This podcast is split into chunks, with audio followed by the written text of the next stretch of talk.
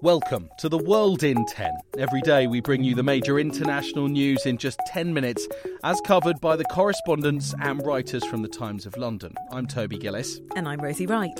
And we're going to focus today on some big news out of Russia, the expansion of NATO, and how might religion be affecting your chances of a fair trial in court? Speaking of court, Rosie, no other major stories around court today, are there? Yeah, the, the perils of recording a podcast. Uh, by the time that you've listened to this, it is more than likely that history's been made. The first former president of the United States, Donald Trump, will have been in front of a judge to face criminal charges. All eyes are on New York. We'll miss it for this podcast, but this time tomorrow we'll have analysis for you so you won't miss anything.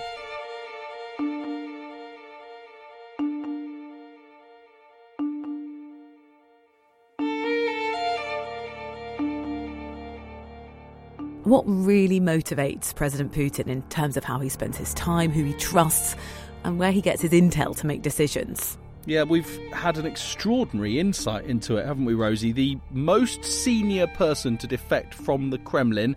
This is a presidential protection officer who fled, I think, via Turkey with his family, and has now given an interview about the persona and the priorities of the Russian president. Well, analysing that interview has been Mark Bennett. He's the Times and the Sunday Times foreign correspondent. And he said it's just revealed how pathologically afraid the president is for his life. There have been suspicions for years, but he confirmed that um, Putin has identical offices in his residences across Russia. On one occasion that he cited, Russian state television showed Putin holding a meeting at his office near Moscow. He was in fact in Sochi. And this again, he said, is to kind of confuse foreign intelligence and to prevent any attempt on his life. Portrayed him as being in this kind of information vacuum. He doesn't use the mobile phone, doesn't use the internet. Basically, his only information comes from his kind of very closest allies, Russian state television, which is bizarre. You imagine sitting, Putin sitting down watching his own propaganda.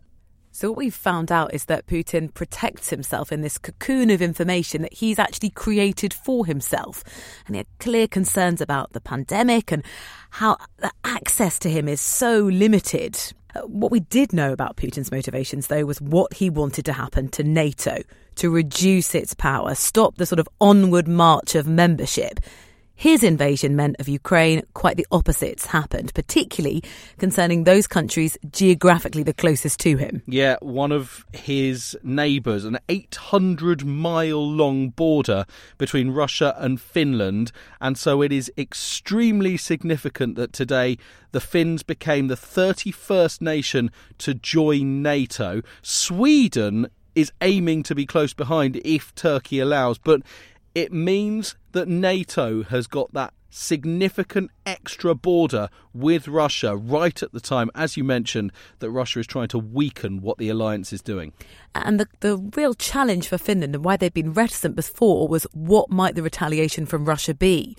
Well, Lord George Robertson is former Secretary-General of NATO, and he told us that Finland now won't be too concerned about retaliation. I don't think people in Helsinki are going to be lying awake at night worrying about uh, Russia's attitude to their, to their decision. The idea that they're going to bolster their forces on the borders of Finland, you know, is really not particularly credible. He's moved them from uh, Estonia, Latvia and Lithuania and from the borders of Poland in order to fight to dominate and destroy Ukraine. So this is a, a seismic shift for Finland's defence policy.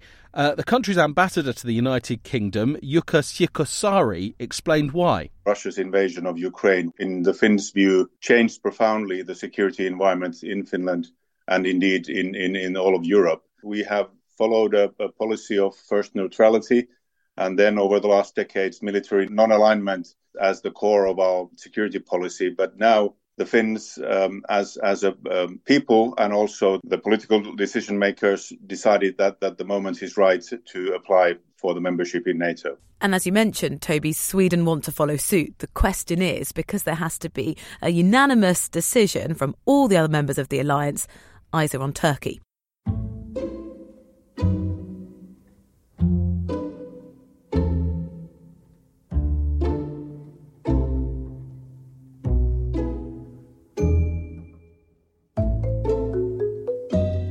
I've always wanted to do this. Have you done jury duty? Uh, no. I'm not totally sure whether journalists are allowed to, are they? But if I'm totally honest, I'm not completely sure how unbiased I could be. I don't think that's the best thing to reveal. Um, one of the really interesting things is what happens when religion is involved, which of course it is. A study has found that jurors who swear on the Bible, they're then more likely to find defendants who take an affirmation, rather than swearing on the Bible, guilty. We should just clear exactly what this means, shouldn't we? In British courts, if you are a defendant, you either do the religious oath, which is, I swear by Almighty God to tell the truth, the whole truth and nothing but the truth. But there is an alternative, an, a, a sort of non-religious version, uh, which is called an affirmation. It begins, I solemnly, sincerely and truly declare and affirm that I will tell the truth, the whole truth and nothing but the truth. But there is a, a choice, and it seems that potentially defendants get judged by that, the choice that they make. The research author is Ryan McKay. He's a professor of psychology at Royal Holloway in London. He told The World in ten he's got genuine concerns that religious bias is prejudicing trials. It's kind of a truism to say that more research needs to be done. That said, I would say that we're at the stage of it being worrying, given that we already know people distrust atheists, even non-religious people are have, you know, intuitions about the immorality of, of atheists. The fact that people are compelled by judicial procedure to signal their belief or otherwise in these legal contexts, I think, is worrying.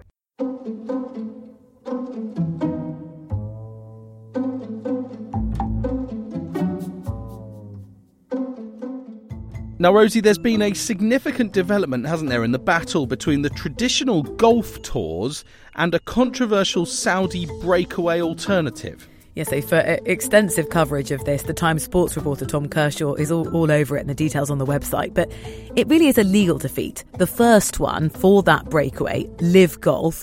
And now the players and the tours have got a bit of a choice to make. Yeah, they have. Just to give some background, that the D P World Tour, that's the big tour from Europe, has been told it does have the right to suspend and fine its member players if they take the huge cash that's on offer to play in Liv's events without permission. And that's the crucial thing, because they haven't given permission. They fined some of them. They fined them one hundred thousand pounds when they initially rebelled. And now this three-person arbitration panel in London has upheld their right to do that. But this is a huge civil war engulfing golf. Look, Liv won't be happy, there's no doubt.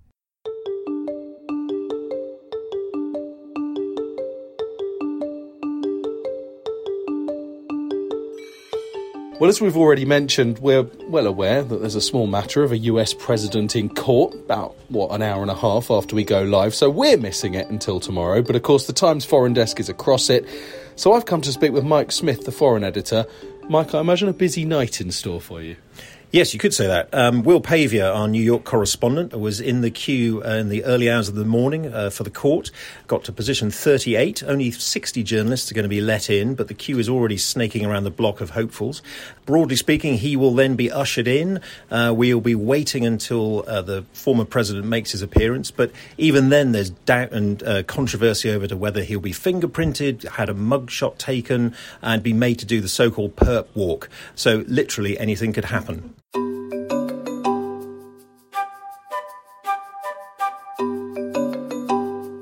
A couple of the stories we should mention. Brad Pitt has found a way to avoid over two million dollars of tax. He's sold his mansion in the Hollywood Hills just in time. Yeah, it won't make him popular, but he was a clever boy. A new law came in on April the first, whacking up the levy on high-value property sales. But he managed to push his through just a day or two before. Um, now, finally, you are definitely more of the expert on facial hair than me. Yes. But in one region, fashionable beards have been banned. Have I got a fashionable beard? Mm. Oh, well, thank you very much. In India, the Chowdhury community, a fashionable beard, they've banned it. You can get a fine, and it is a significant one. We're talking about six hundred twenty dollars, so almost about five hundred pounds. Yeah, fifty-one thousand rupees. They say it's because youths have started sporting a beard, and one cannot recognise if they're from the Chowdhury community or not. People having clean shaves, they said, is the identity of our community. I suppose it's up to them. So from this hirsute presenter and my co-presenter, who's beardless, by the way, that's The World in ten. We'll see you tomorrow.